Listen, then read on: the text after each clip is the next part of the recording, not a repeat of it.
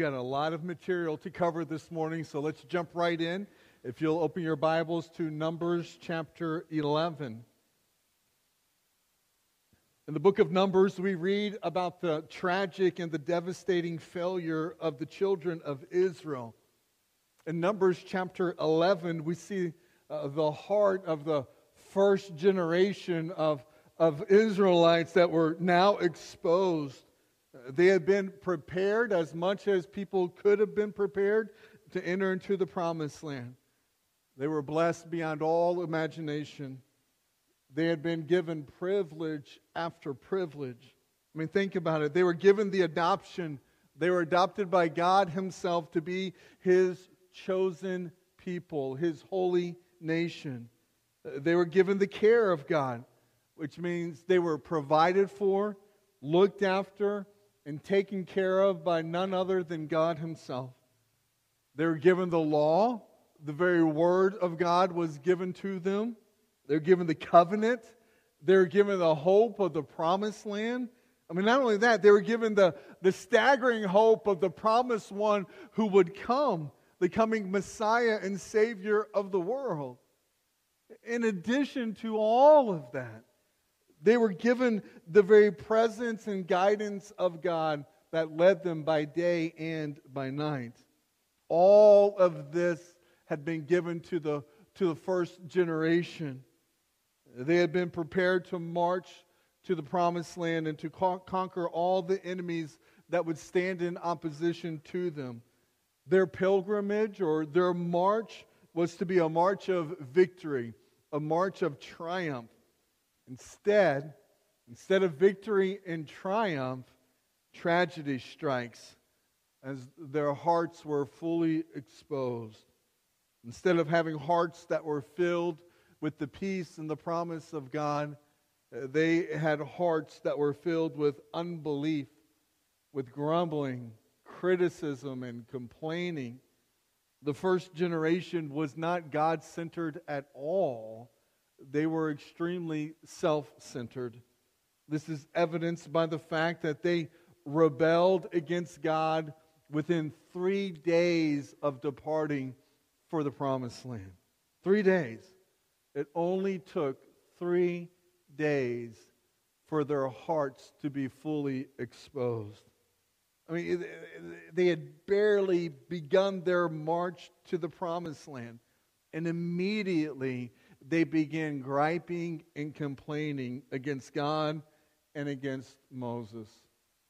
In Numbers chapter 11, we see a series of repeated acts of unbelief and rebellion that will continue from moving from chapter 11 forward.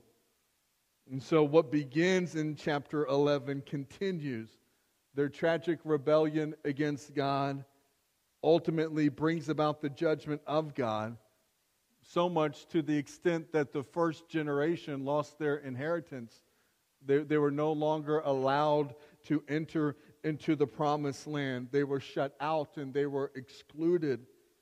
We need to pay particularly close attention uh, to the lessons that we can see in Numbers chapter 11 today. After all, we live in a world of great negativity. We, we live in the age and the time of constant complaining, grumbling, criticizing, backbiting. No matter where we turn, no matter to whom we turn, we seems as though we are constantly surrounded by somebody who has a complaint, whether it be at work or at home, whether it be against a, a husband or a wife, a child, or a parent complaining about an employer or complaining about employees, whether we're complaining about personal problems, financial problems, hardships, heartaches, disappointments. I mean, can we just all agree that trials and hardships are a natural part of living? That's called life. And trials and hardships will come our way. They will confront each and every one of us. And when they do, unfortunately, For the majority, they will often frustrate and confuse us. When trials and hardships happen, notice I said when trials and hardships happen, not if trials and hardships occur. No, it's when, because it's going to happen. When trials and hardships happen in life, the question should be how are we going to react in the midst of this hardship or in the midst of this trial? Will we trust our God to help us, to lead us, to guide us, and to strengthen us? Or are we going to gripe and complain about everything that we face? Revealing a lack of trust in our lives about the sovereign plan and will of the Father.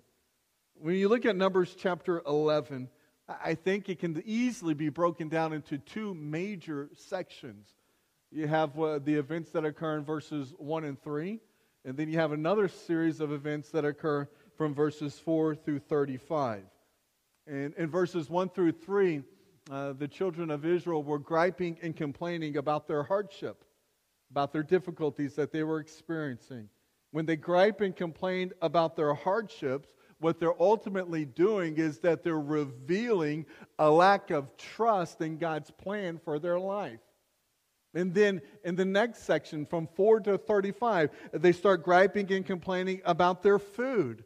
And when they gripe and complain about their food, what they're doing is they're revealing a lack of trust in the provision of God.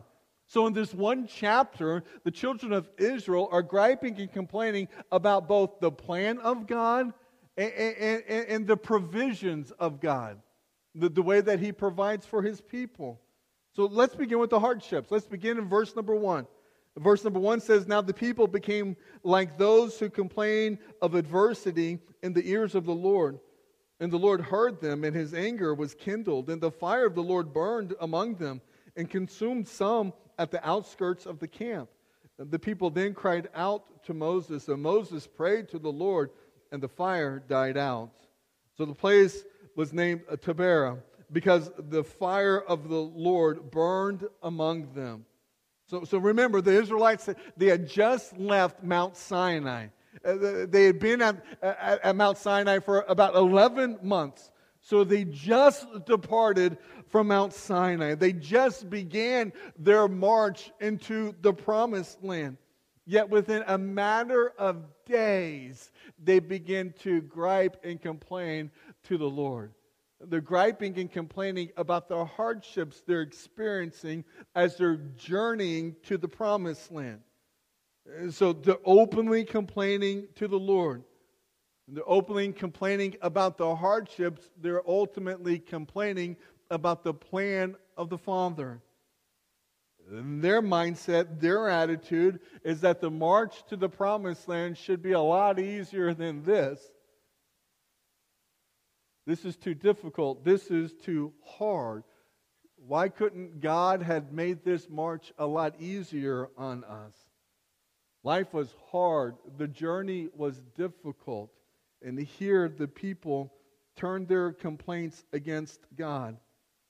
And the Lord heard their complaining. And as a result of their complaining, he was angry. As a result of his anger, his judgment fell upon them. Verse 1 says that a fire was ignited and burned the outskirts of the camp. Notice that this fire, however form it took, perhaps a bolt of lightning or whatever, this fire was definitely from the Lord. And so the Lord brought judgment upon the people. And so the people began to cry out to Moses. And then Moses, in turn, cried out to God for help. Those are verses 2 and 3.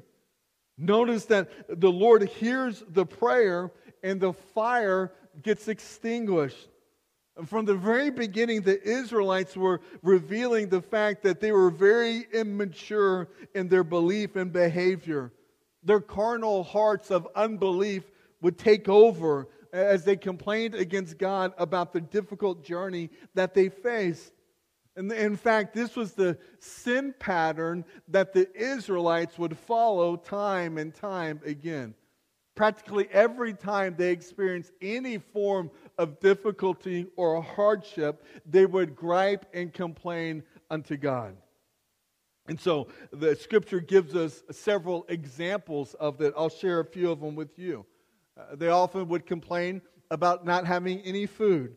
And in Exodus chapter 16, it tells us in verses 2 and 3 But the whole congregation of the sons of Israel grumbled against Moses and Aaron in the wilderness. The sons of Israel said to them, If only we had died by the Lord's hand in the land of Egypt, when we sat by pots of meat when we ate bread until we were full. For you have brought us into the wilderness to kill this entire assembly with hunger. But they're not even a year removed from enslavement and captivity, and they're looking back as the good old days. They, they complained about not having food. Uh, they complained that they didn't have water. Exodus chapter 17. It says, But the people were thirsty for water there.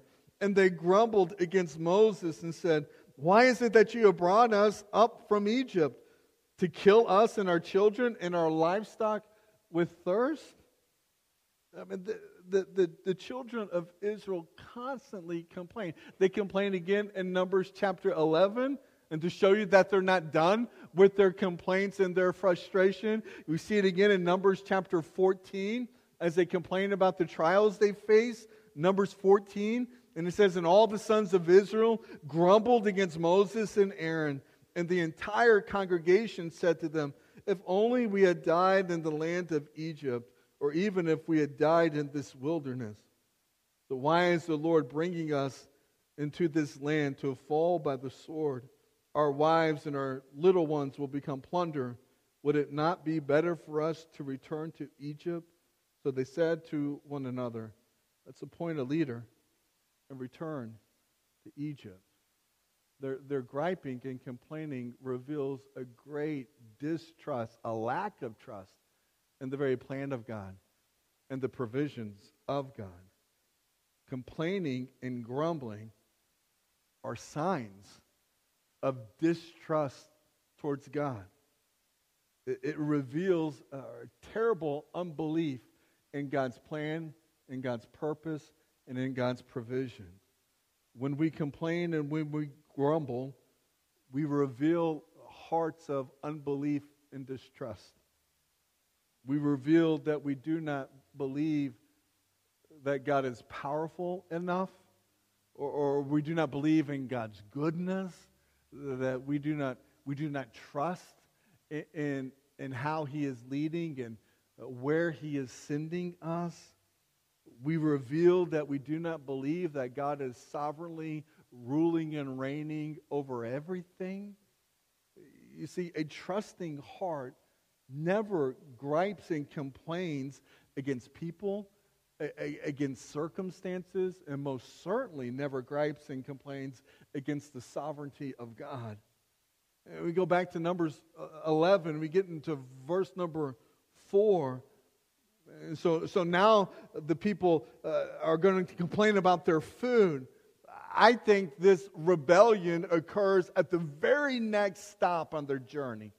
Although the text doesn't specifically tell us that, what we see is that these two accounts are connected together and so I think it's safe to assume that they go from one place of griping and complaining about their hardships. God sends down fire. They, they, they, they say, okay, well, that's not good. Let's keep on, on our march. And as soon as they get to their next part of their journey, they learn their lesson not to gripe and complain about the hardships. Oh, well, now we're just going to complain about the food that we have to eat uh, whatever the case is, one is left to wonder how could the Israelites be so unbelieving in their journey?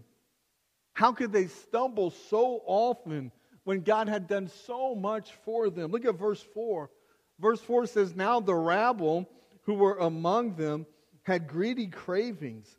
And the sons of Israel also wept again and said, Who will give us meat to eat? Now, here, uh, we see that their complaining was, was stirred up by certain ringleaders in the group.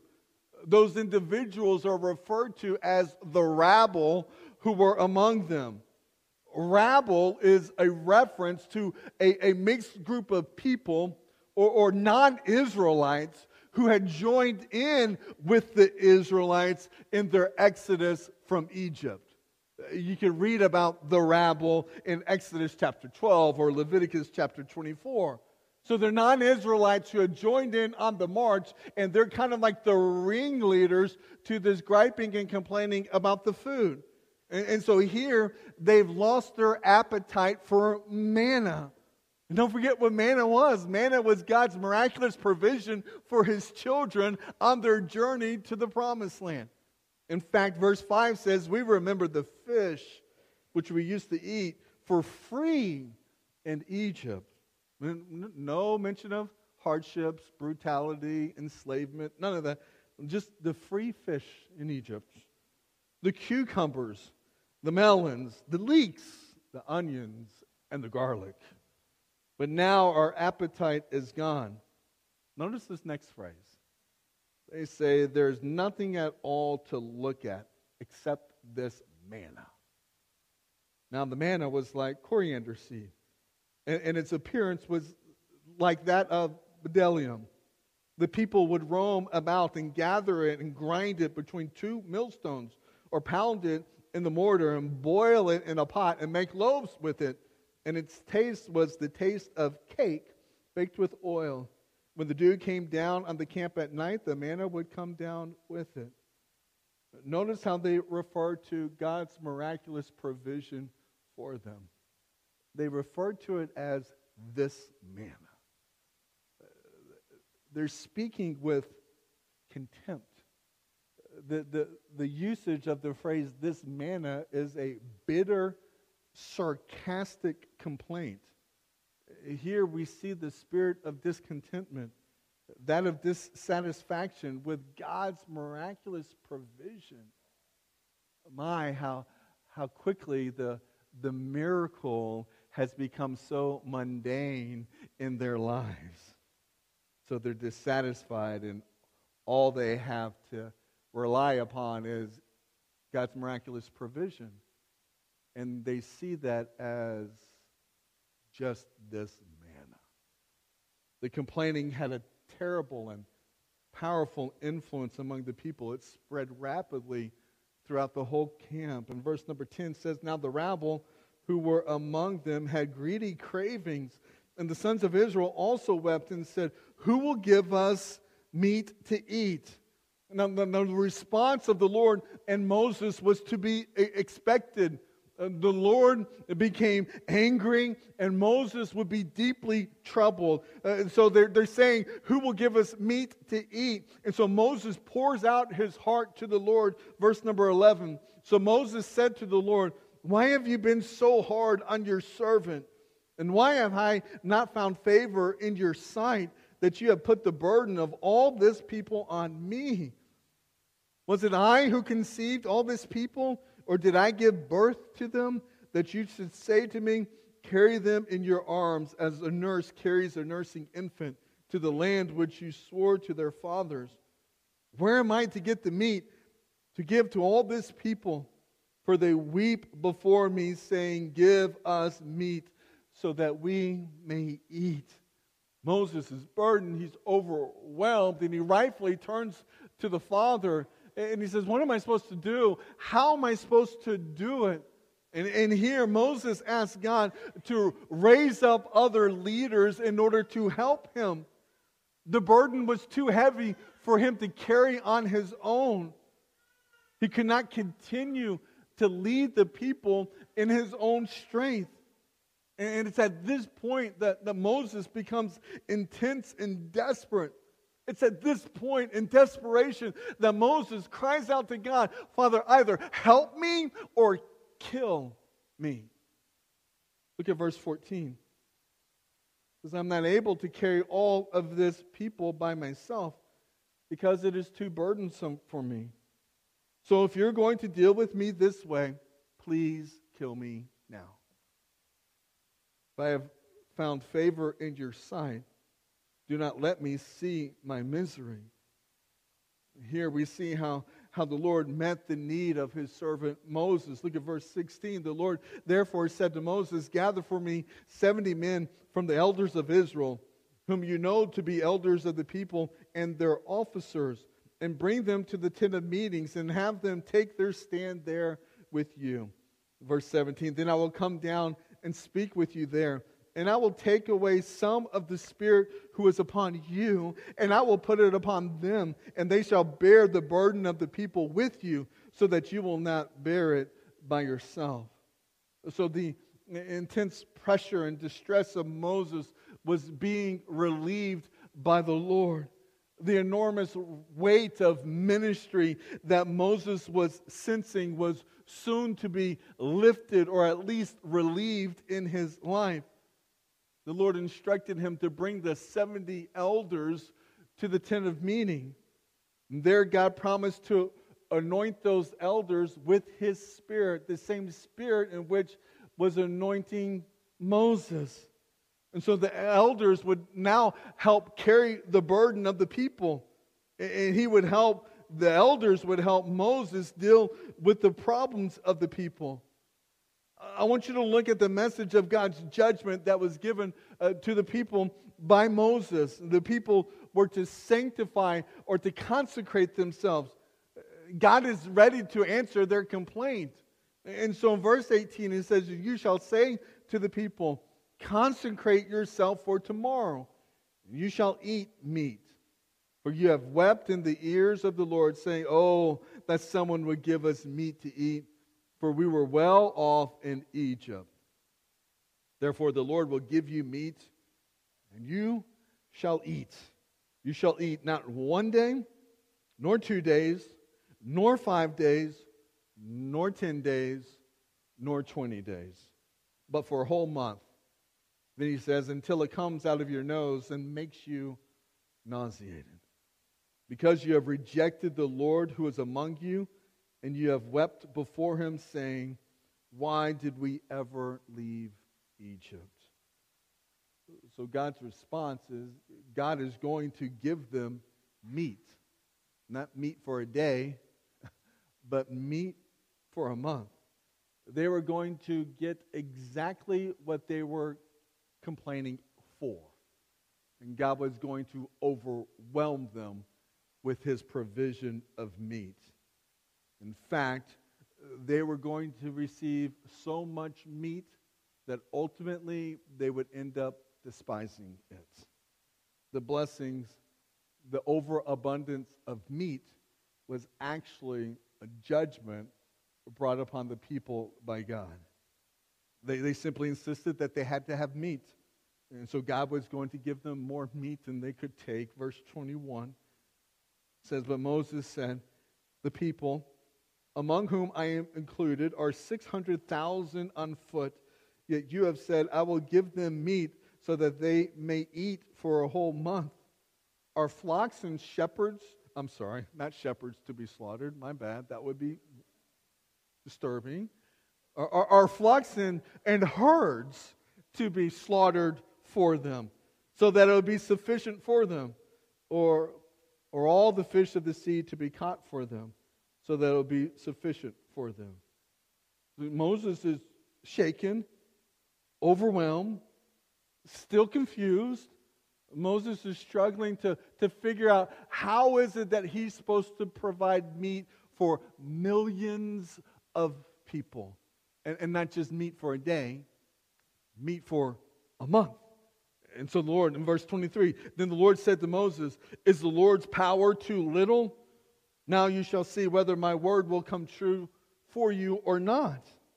So, so the Lord's power is not too little. If you have the ESV, I think it says the Lord's hand is not too small. In other words, God will do exactly what he says he will do. God has the power and the knowledge to accomplish and carry out exactly what he desires to. The promise may be staggering. The promise may seem impossible to us, but nothing is impossible for our God. Notice the obedience of Moses. Verse 24. So Moses went out and he told the people the words of the Lord. He also gathered 70 men of the elders of the people and positioned them around the tent. Then the Lord came down in a cloud and spoke to him And, he took away some of the Spirit who was upon him and placed them upon the 70 elders. And when the Spirit rested upon them, they prophesied. They did not do it, yet they did not do it again. Uh, that's important to, to catch that last phrase. Yet they did not do it again. But two men have remained in the camp. Uh, the one of them was named Eldad, and, and the name of the other, Medad. And the Spirit rested upon them. And they were among those who had been registered, but had not gone out to the tent. And they prophesied in the camp. So a young man ran and informed Moses and said, Eldad and Medad are prophesying in the camp. Then Joshua, the son of Nun, the personal servant of Moses from his youth, responded and said, My Lord Moses, restrain them. But Moses said to them, Are you jealous for my sake? If only all the Lord's people were prophets, that the Lord would put his spirit upon them. Then Moses returned to the camp, both he and the elders of Israel. Don't get lost in all of that, what, what just happened. The Spirit of God was partially taken from Moses to be shared with the other 70 leaders. And as the Spirit was put on those leaders, they were uh, enabled with the ability to prophesy to the people, to speak a word on behalf of the Lord to the people. Two of those elders didn't go to the tent of meetings like they should have, but those two elders still received the Spirit of God and were prophesying in the camp. And when the others heard about these two, they're like, hey, stop that. That's not right. Moses like, man, just let it go. Don't worry about it. God's got this. God's got this. And so these 70 men prophesied among God's people, and it was a one time experience. Moses proclaimed the Lord's message to the people. He summons the 70 elders to the tent of meeting. And as soon as Moses proved his obedience, the Lord provided through his faithfulness.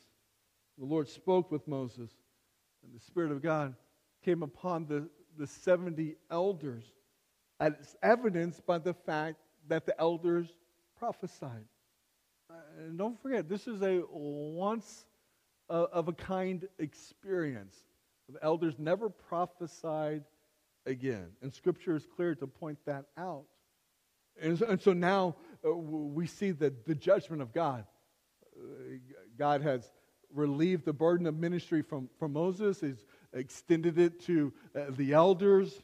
They spoke on behalf of God. Now the judgment is, is going to come. Verse 31 says, Now a wind burst forth from the Lord, and it brought quail from the sea and, and dropped them beside the camp, about a day's journey on this side and a day's journey on the other side, all around the camp, about two cubits deep on the surface of the ground. And the people spent all day, all night, and all the next day, and they gathered the quail.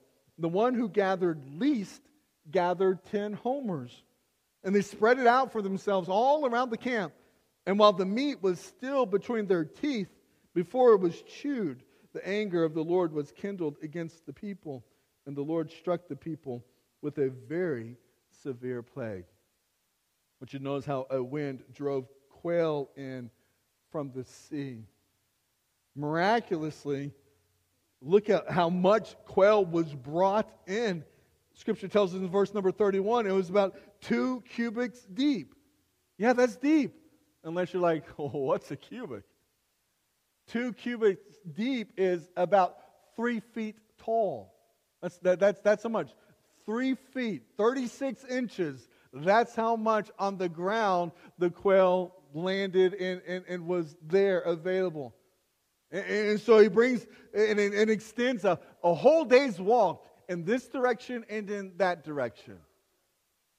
Does that help you any? What's a day's walk? A day's walk is about 20 miles. 20 miles in this direction, 20 miles in that direction. 20 miles in either direction, three feet deep.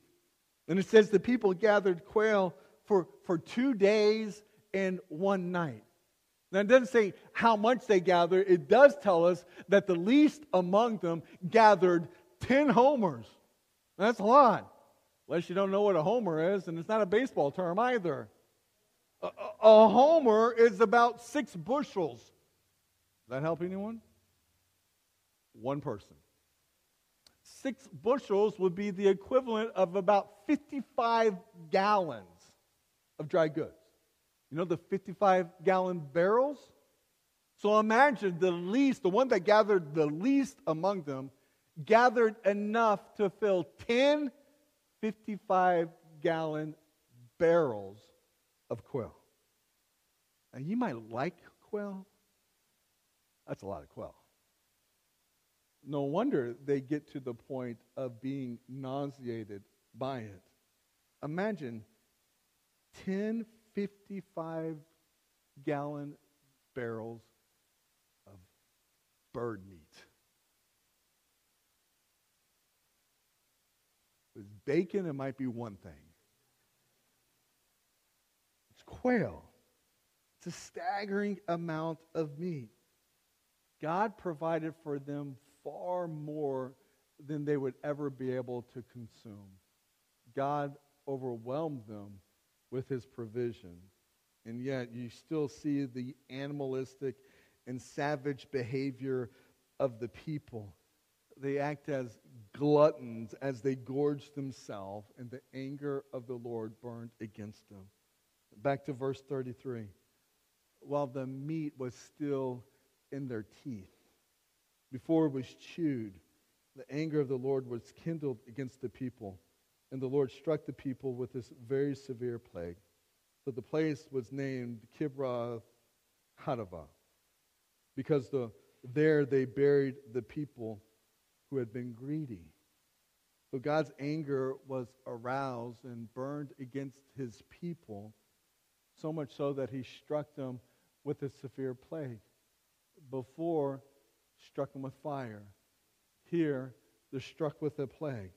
They just received what their flesh has craved and cried out for meat.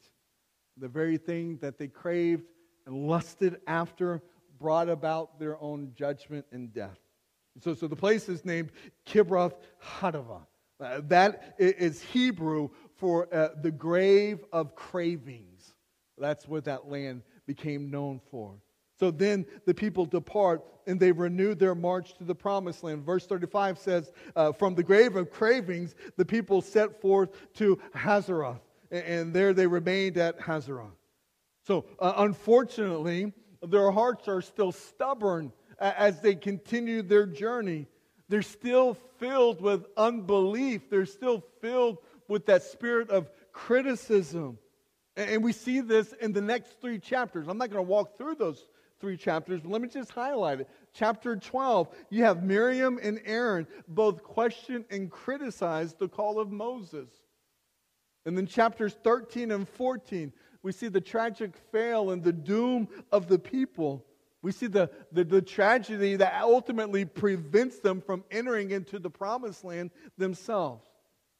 So, so all of this to say that God had warned the Israelites back in Exodus chapter 16 that the way, the way that they treated the manna, the way that they treated his miraculous provision in their lives would be a test of obedience to his word. And so, in rejecting the manna, Israel ultimately was rejecting the Lord and his plan. And this rebellious attitude invited the judgment of God. And so, to make it connect with us. And so it is for us. The way that we treat the Word of God is the way that we treat the Lord Himself. To ignore the Word of God, to treat it carelessly, or to willfully disobey His Word is to reject and to rebel against God. And this rebellious attitude is also an invitation for judgment from God. You struggle with that, just read Hebrews chapter 12. My encouragement to all of us is for us to, to live with the awareness that this land is not our home. We too, as Christ followers, are on our journey to the promised land. And may we not be filled with the spirit of criticism and complaining against the plan of God or against God's provisions in our lives. In other words, may our lives be marked with faithful obedience. Because make no mistake, obedience matters. It matters greatly. Before I close, I'm going to give you three reasons, real fast, I promise. Three reasons why our obedience matters. First of all, our obedience to God proves our love for God. We see this in Scripture. In 1 John chapter 5, verses 1 and 2 says, Everyone who believes that Jesus is the Christ has been born of God. And everyone who loves the Father loves the children born of him. By this we know that we love the children of God. When we love God and we follow his commandments. Obedience. Those who are truly born of God will be characterized by a life that seeks to do the will of God and a life that seeks to live in accordance to the Word of God. See, our love for God is expressed in our willing obedience to His plan and His purpose for our lives. Number two, so our obedience to God proves our love for Him, and our obedience to God demonstrates our faithfulness to Him. 1 John chapter 2, verses 3 through 6 says, By this we know that we have come to know Him, if we keep His commandments. The one who says, I have come to know him and does not keep his commandments is a liar, and the truth is not in him. But whoever follows his word, in him the love of God has truly been perfected. By this we know that we are in him. The one who says that he remains in him ought himself also walk just as he walked, just as Jesus walked. So John describes uh, uh the believer's obedience in a threefold way. He, he, he describes it as keeping his commandments in verse number three. He, he describes it in verse number five as following his word. And then in verse number six, he describes it as walking as he walked. So, so John is emphasizing that those who are genuinely born again will display a life of obedience to the word of God and the will of God. So let me be clear obedience to the Word of God cannot and does not produce salvation. Right? We are saved by grace alone, through faith alone, in Christ alone. So we can't obey or we can't do certain things in order to earn salvation. No, our salvation is given by the grace of God through faith. Right? But faithful obedience to the Word of God gives witness to others of the saving faith that we have in Christ Jesus. Okay, and then finally, the last one. Our obedience to God glorifies Him. 1 Peter chapter 2, verse number 12 says, Keep your behavior excellent among the Gentiles, so that in the thing in which they slander you as evildoers, they may because of your good deeds, as they observe them, glorify God on the day of visitation. Man, I hope you can see what, what he's saying here. He's saying that we're to live godly lives even though we are going to be criticized by evildoers.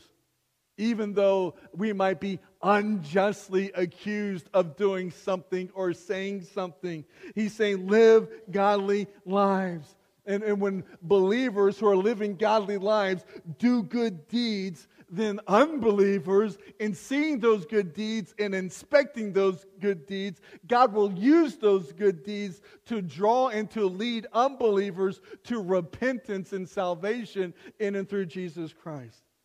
Here, Peter clearly alludes to Matthew chapter 5, verse number 16, when Jesus says to let your light shine before men in such a way that they may see your good deeds or your good works and glorify God in heaven. So our obedience matters. With that being said, three questions and I'm done. Question number one Do you love Him? Him being God the Father. Do you love Him?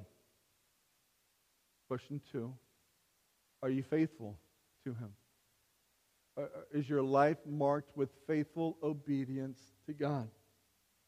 And then number three, is God glorified by your words and by your actions? I guess there's four questions. The fourth question would be what decision or commitment would you need to make right here, right now, to leave in a right, proper relationship with God the Father? For I can't answer that for you, but I know that His Spirit can guide you and to lead you to discover what that answer is. The decision will be will you follow through? Is there a sin that needs to be confessed? Is there a decision that needs to be made? A commitment that needs to be extended? What's the one thing that God would ask of you in this moment before we leave this place? Father, I pray that you'll help us. Help us not to be rushed to get in and to get out and to be done. But Father, may you use your word today to guide us, to, to convict us, to encourage us, to strengthen us, to correct us. God, may we make decisions in this moment that truly honor you. We ask that you be glorified in this time of invitation, Father. We ask that as your Spirit moves among us, that we would respond properly. God, may each and every one of us make a commitment to love you, to be faithful to you, and to seek to do good deeds. In Christ's name I pray. Amen.